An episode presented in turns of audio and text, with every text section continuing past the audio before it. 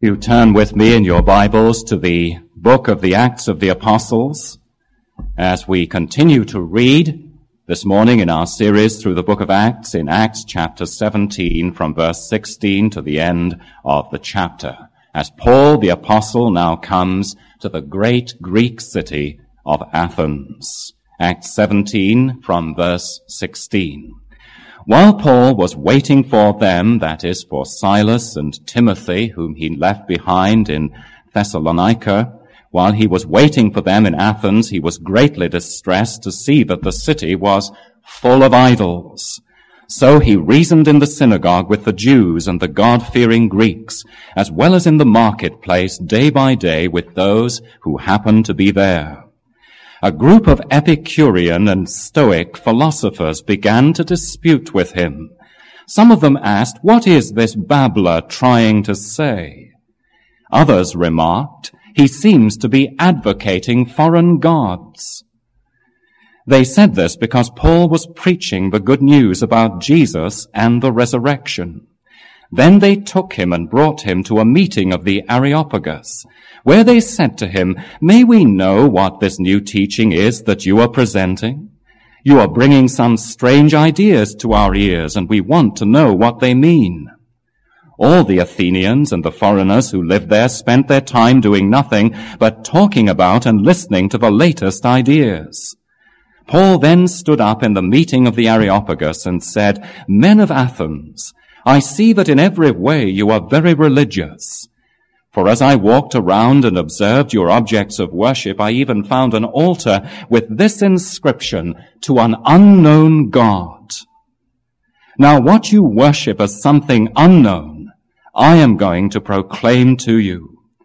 The God who made the world and everything in it is the Lord of heaven and earth and does not live in temples made by hands, and he is not served uh, by human hands as if he needed anything because he himself gives all men life and breath and everything else.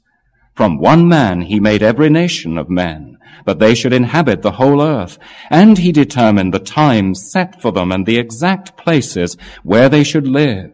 God did this so that men would seek him and perhaps reach out for him and find him, though he is not far from each one of us. For in him we live and move and have our being, as, as some of your own poets have said. We are his offspring. Therefore, since we are God's offspring, we should not think that the divine being is like gold or silver or stone, an image made by man's design and skill. In the past, God overlooked such ignorance, but now he commands all people everywhere to repent for he has set a day when he will judge the world with justice by the man he has appointed. He has given proof of this to all men by raising him from the dead. When they heard about the resurrection of the dead, some of them sneered, but others said, we want to hear you again on this subject. At that Paul left the council. A few men became followers of Paul and believed. Among them was Dionysius, a member of the Areopagus, and a woman named Damaris, and a number of others.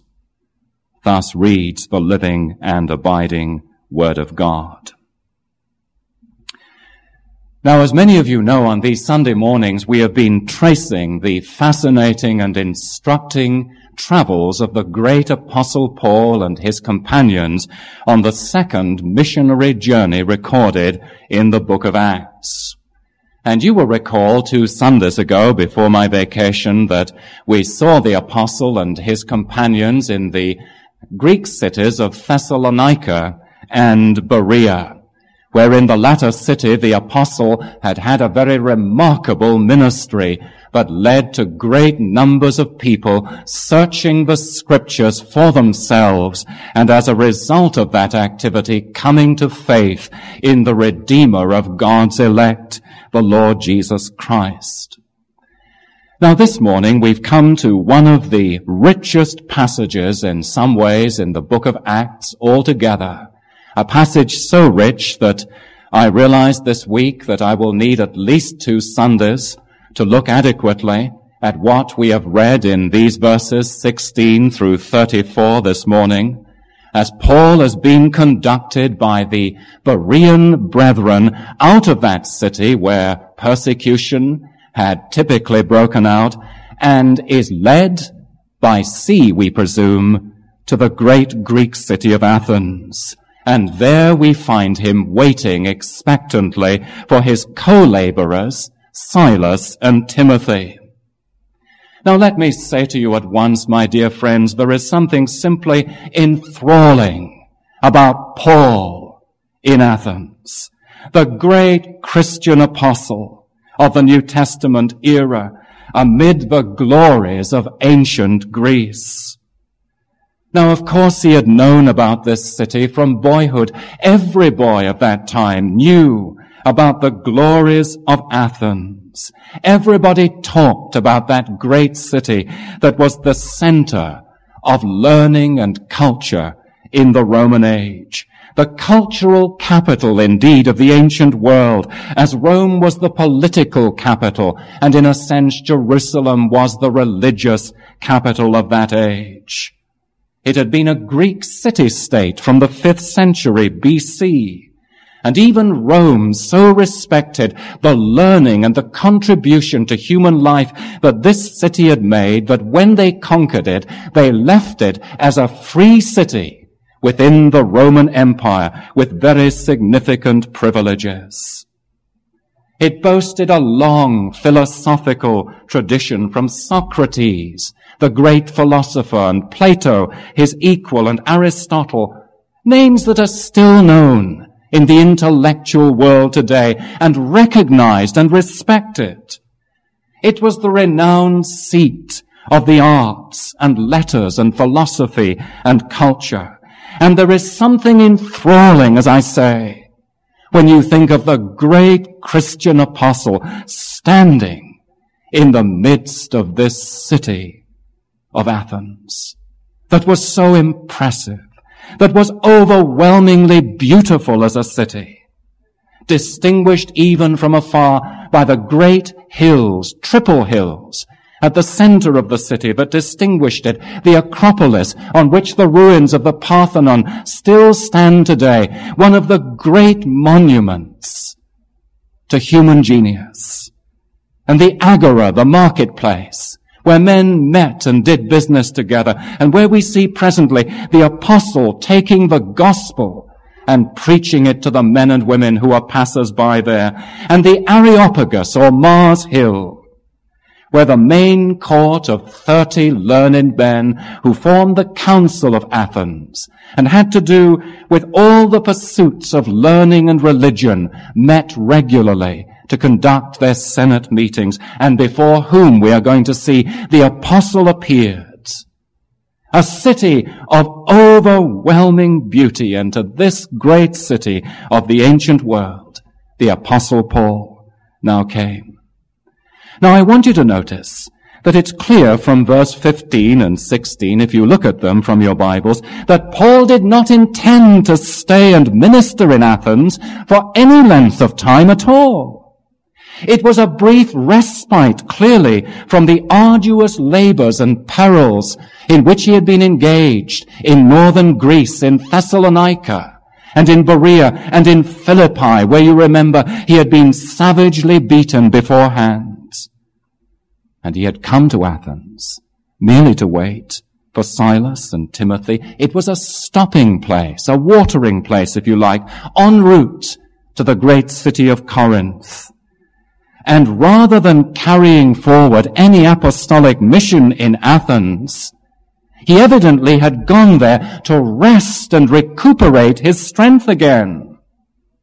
And so we find him, look, alone in the cultural capital of the world. Now this is the point that we're going to deal with this morning. What was his reaction there? And what should be my reaction and yours? The reaction of any Christian who lives or visits a city today that is dominated by non-Christian ideology and non-Christian religion.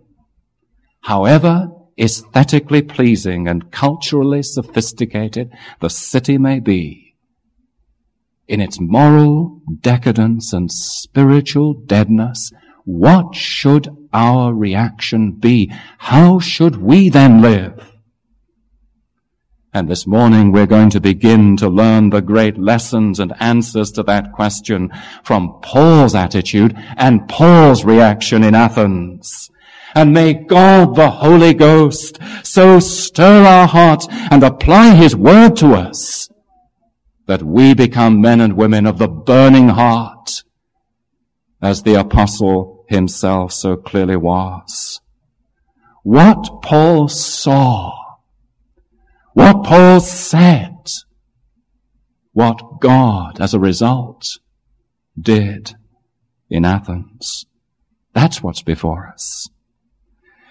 Now, first of all, look with me, if you will, at what Paul saw in verses 16 through 21.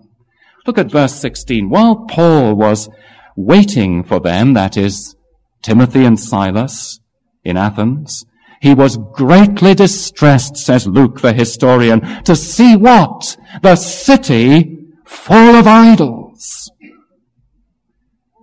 Now I suggest to you that this is remarkable and significant, is it not? Remember what kind of city Athens was as I've told you about it. Then as now an utterly fascinating city. The academies of learning within it, were world famous. It contained many magnificent temples, the work of the architect Phidias. Its streets were literally lined with statues wrought by the architect Praxiteles. And everywhere there were tributes to human greatness and human genius in the streets of that city. Now you see, what is so remarkable about what Luke tells us is this, that as Paul walked around the city almost tourist-like, it wasn't the buildings that took his attention. It wasn't the intellectual and cultural history of Athens that deeply moved him and gripped his soul. It wasn't the architecture or the history or the wisdom of its people. Rather, the thing that we are told about the great apostle is that he was stirred, but at an altogether different level. Not on account of being in a cultural paradise, beloved, but on account of being in what he saw was a spiritual wilderness. And he saw three things, as Luke tells us in these verses 16 through 21. He saw superstition. And he saw speculation. And he saw, thirdly, sensation. Verse 16, he saw the city wholly given to idolatry. Not the beauty or the brilliance, remember, of its buildings, but the number of its idols. Now you will not be aware of this, perhaps not knowing the Greek language, but the word that Luke uses for full of idols is a single word in the Greek language, katidolos. And it occurs only here in the New Testament and nowhere else in any other Greek literature. It is unique. And most English versions render it full of idols. But literally, the word comes from two words, kata and idolos. Kata meaning under, and of course idolos meaning an idol. And what Luke is trying to tell us is something much more than being full of idols. It was actually a city weighted down under idols, smothered with them, if you like, swamped with idolatry. Or in the other sense of that word kata in Greek, that means luxurious growth. One translator has rightly said it was a veritable forest of idols. Now you can hardly imagine it today, can you? Because of the Christianizing influence in so many of our cities that are still pagan at another level. But contemporary writers, beloved, tell us that in Athens there were more gods than in all of the Greek country itself.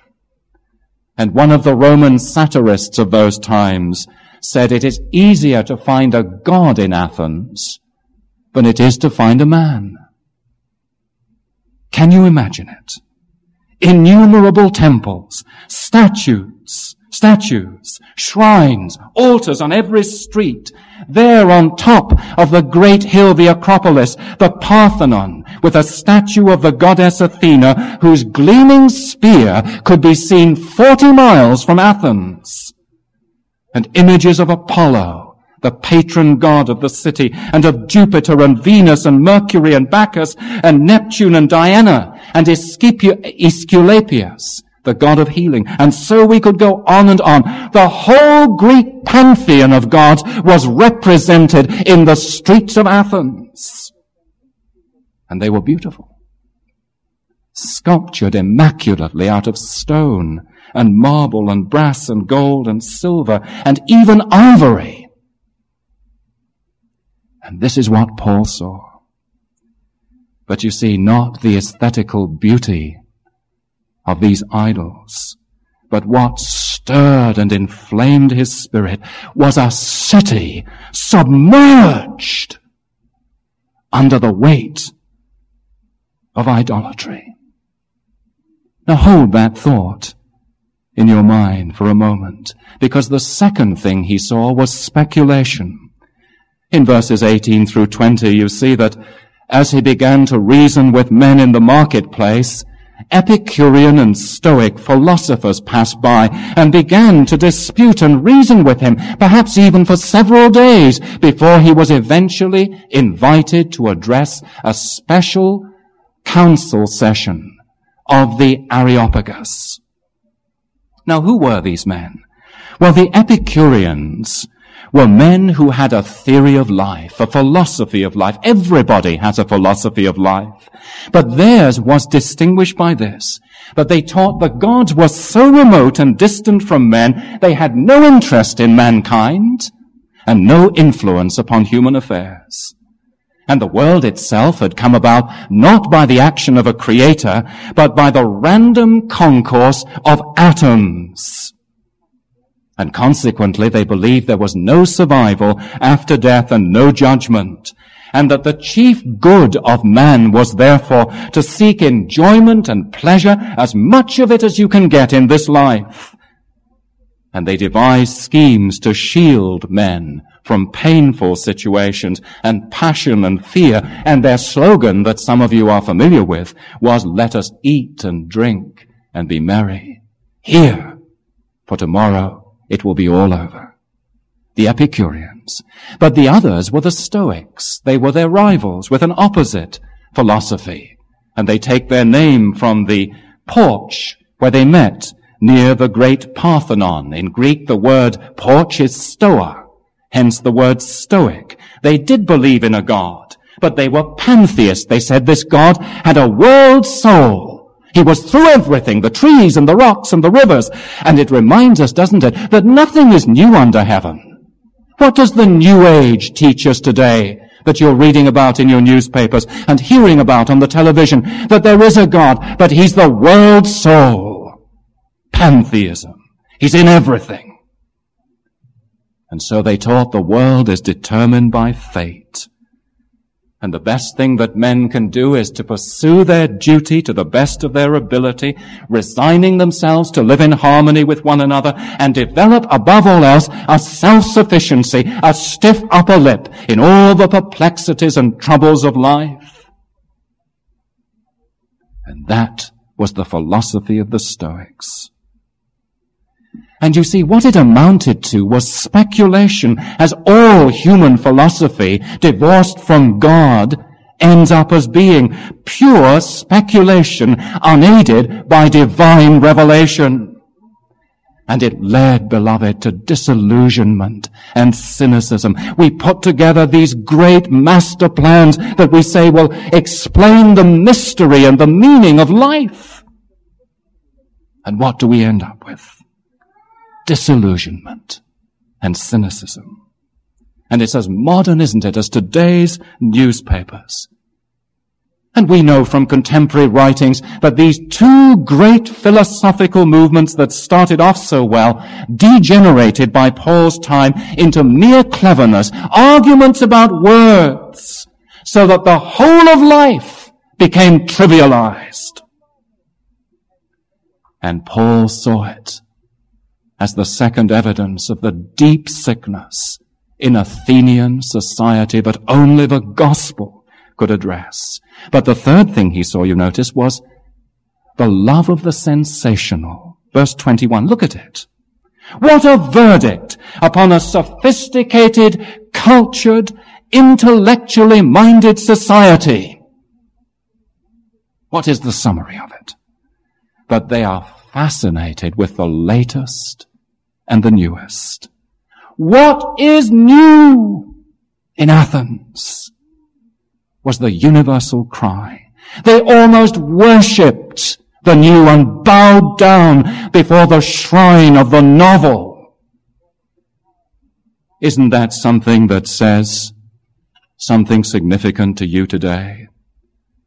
When we're urged today and the whole of our society seems to be interested in something that's new and different.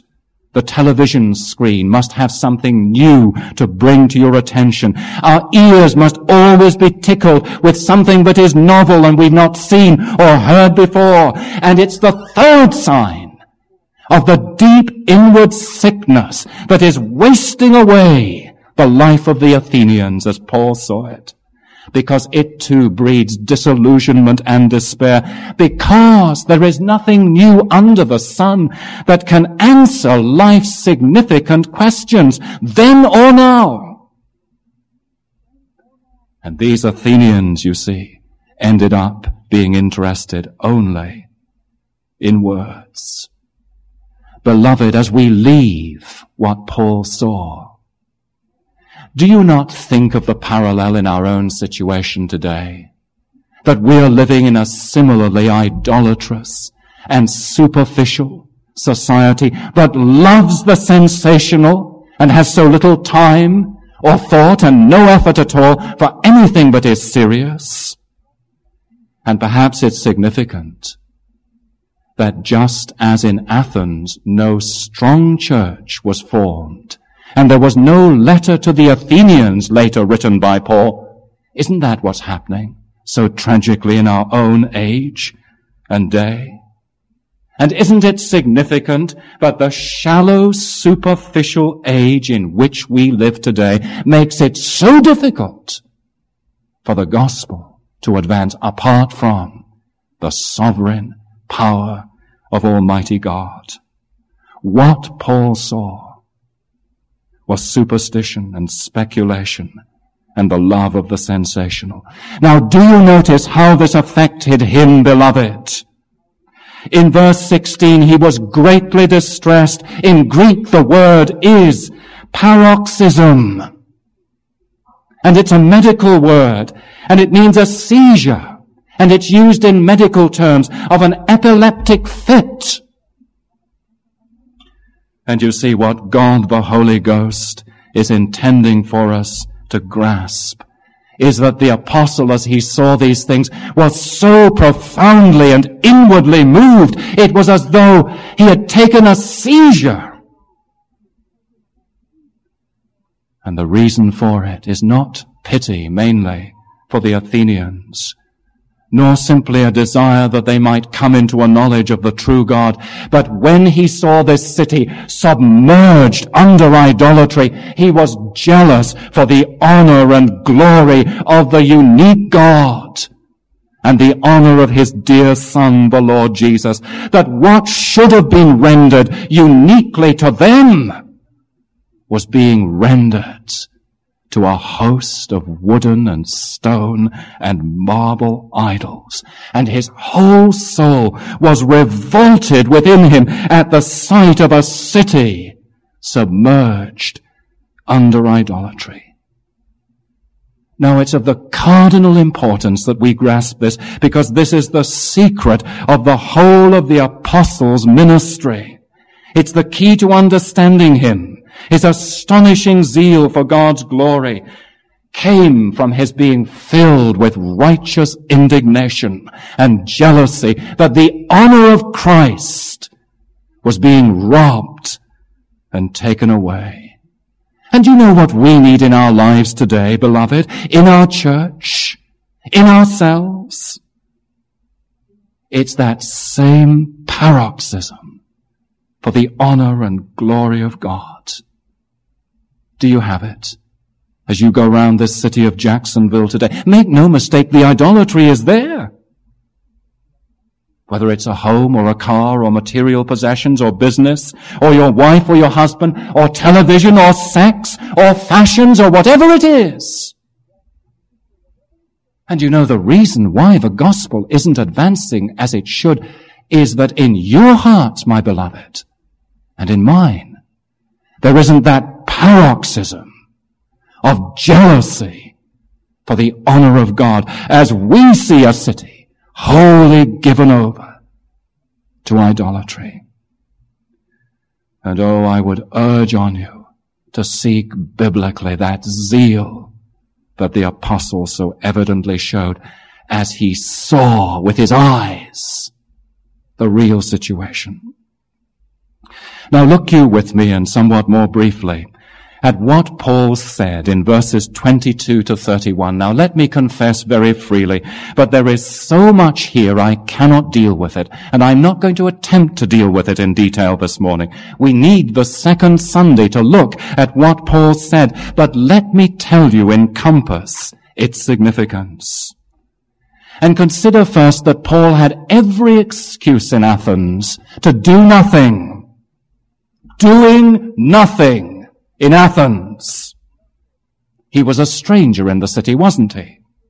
He was merely waiting there, almost as a watering place, for his beloved Timothy and Silas to join him. He had no particular mission in Athens. The vision, remember, had called him to Macedonia, northern Greece.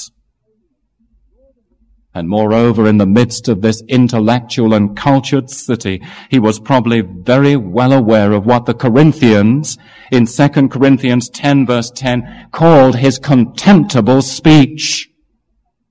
But did he sit still in that situation? No. His commitment to Christ, his awareness of the value of the gospel, his unashamed commitment to the truth, his love and compassion for the souls of men drove him on. Above all, his jealousy for the uniqueness and the honor of the Lord Jesus Christ compelled him to speak. And so you see him reasoning with the Jews in the synagogue in verse 17, and then going out into the marketplace and engaging evidently in dialogue, just as Socrates did with the passers-by in the marketplace of Athens. And finally, perhaps the greatest opportunity in the whole life of this great apostle as he was asked to address a specially called session of the Council of Athens known as the Areopagus because it met on the hill of the Areopagus or Mars Hill in order that they might hear a fuller statement of the new things that he had brought to their attention. Beloved, do you see what I'm saying to you? That the Christian church must ever gird itself up to the work of preaching and proclaiming the truth in the face of pagan error and darkness. And he's alone. Yet this mighty apostle went on single-handed with his mission, trusting in him to whom all power is given in heaven and on earth, knowing that the foolishness of God is wiser than men and that the weak things of the world are chosen to confound the things that are mighty. There's nothing more remarkable in the book of Acts than this man alone on the Areopagus speaking to the most learned men of the age and with great effect as we shall see. Now what does he do in brief compass? Beloved, he deals with the biggest questions in all of life. What are they? Who is God? Who am I? What is the significance of human life on this planet. Those are the three issues. But I'll explore with you in greater detail next Sunday morning, but look at them briefly with me now. Who is God? Verses 22 to 25. Look at the text. What is the theme? God, the Creator, the self-existent one, the self-sufficient one. That's where he begins. And knowing that these people were not acquainted with the Old Testament scriptures, he was not in a synagogue, remember, but in the audience of utter and total pagans who felt their way around in pagan darkness. He took his text from an altar inscription that said in Greek, agnosto theo, to the unknown God. Two words for his text from a heathen altar. And remember from my description of the Stoics and the Epicureans, but they believed basically that God, if he existed, was altogether unknowable. And Paul stood before them and proclaimed without any apology, the God of scripture is knowable. That's the theme of verses 22 to 25. Who's God? He is knowable. And you see in verse 24 that He is the Creator. He made the world and all things in it. He is sovereign. He is Lord of heaven and earth. He is everywhere present. He dwells in temples not made with hands. He is self-sufficient. He does not need the service of human hands. He is the beneficent provider of all men's needs. He gives life to all and breath and all things, he says. And in the Athenian darkness, he speaks a word of blinding revelation that is utterly significant. There is a God and he is knowable and you are standing in his presence. Now that's not how the Greeks thought about God, is it? But the second question is this, who am I? Who am I? Verses 26 to 29, that's the theme there. And he brings before them the thought that God is the Father through creation of all of them. And he deals with that theme in a remarkable way. You see, the Greeks thought that they were the master race Perhaps you didn't realize that what we saw in the Second World War in Nazism is nothing new. There is nothing new under the sun. The ancient Greeks prided themselves as having arisen from the soil, and they alone were the master race. And with one brush of his pen, as it were, the apostle reminds them of their smallness and the equality of all men. He has made, God has made of one all nations. And moreover, He is sovereign over all that they do. The process of history is under His control. He has told them where they will reside and what part of the earth they will occupy. He has appointed the rise of one nation and the fall of another, determining appointed seasons and times, says Paul. Who am I? Who am I? Paul says, I am a helpless creature apart from God. I'll never understand my proper place on this planet and my significance except in relation to God's purpose for me. My quest is doomed to failure apart from that. And what an affront to Athenian pride he made them feel so small who thought themselves so great. And the gospel, beloved, always makes sinful man feel small.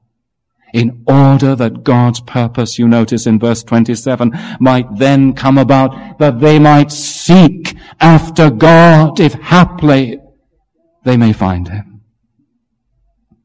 Now the third great big question of life that he addressed then is what is the meaning and significance of human life upon the earth in verses 30 and 31. You see, that's the real problem, isn't it?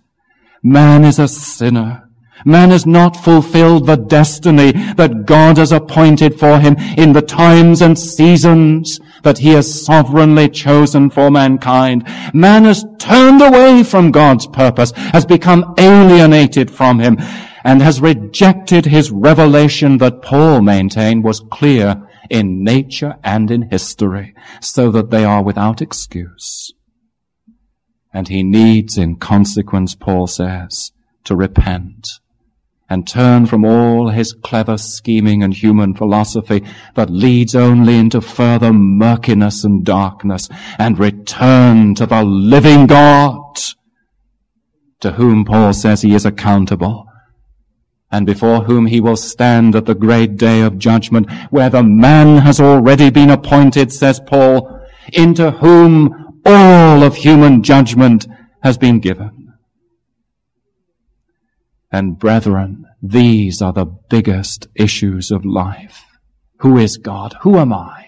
What is the purpose of life? And Paul dealt with them superbly, climaxing in that scene when all of the Athenians stand before the bar of God's holy judgment throne and in the presence of that one whom God has raised from the dead. You don't believe in resurrection from the dead, do you? Paul had said.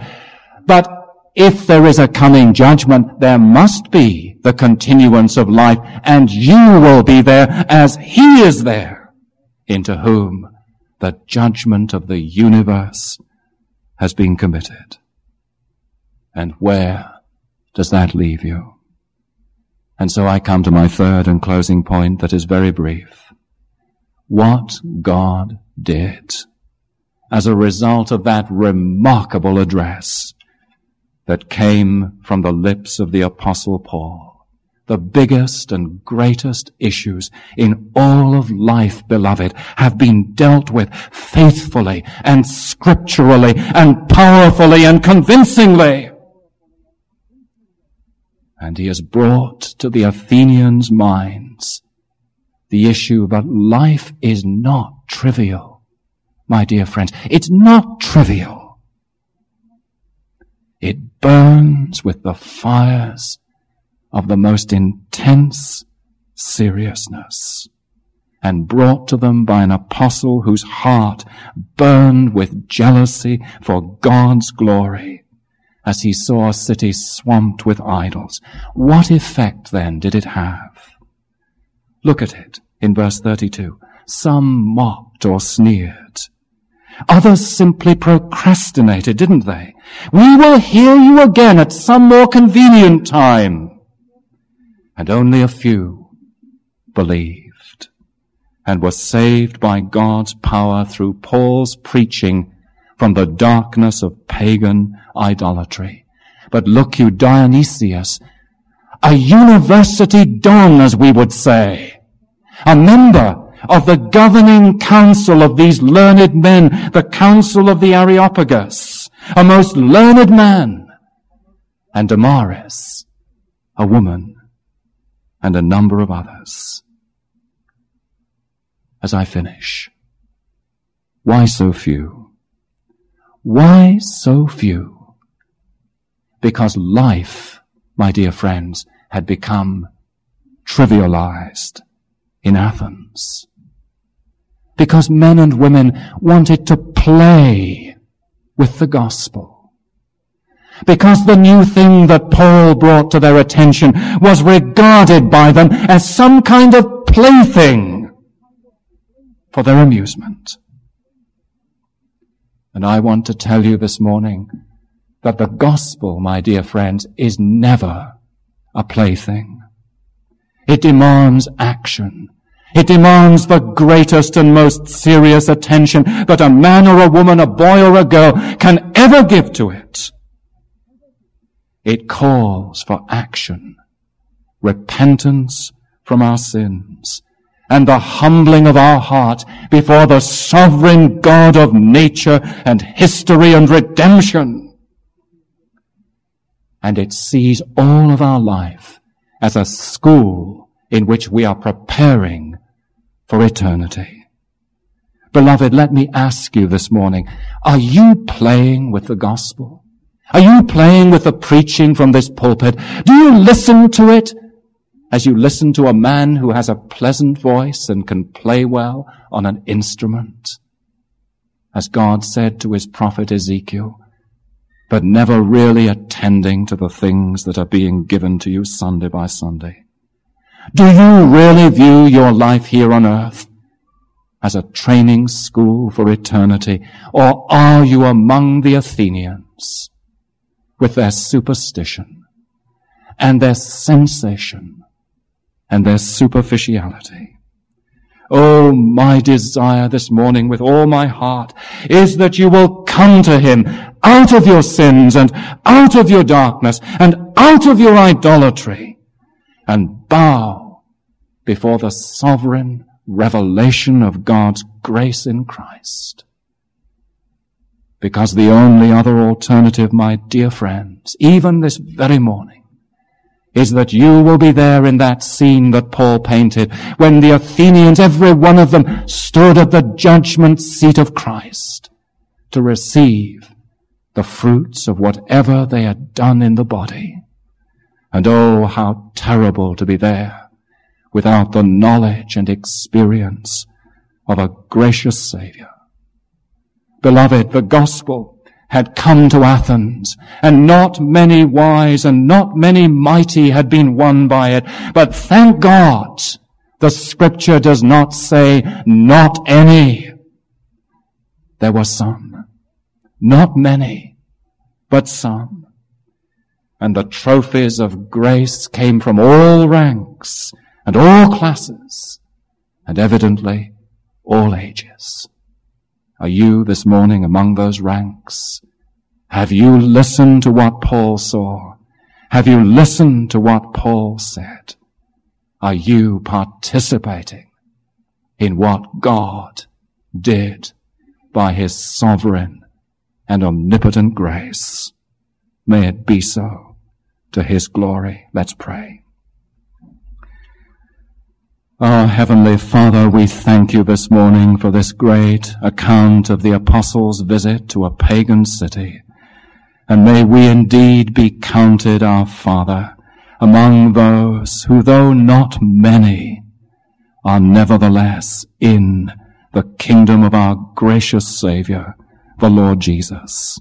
May we as Christians know more of that spirit of zeal and jealousy that the apostle showed and so may this city wholly given to idolatry, as really as ever Athens was, feel the effect of the burning heart for the gospel, as the Athenians so clearly did, for Jesus' sake. Amen.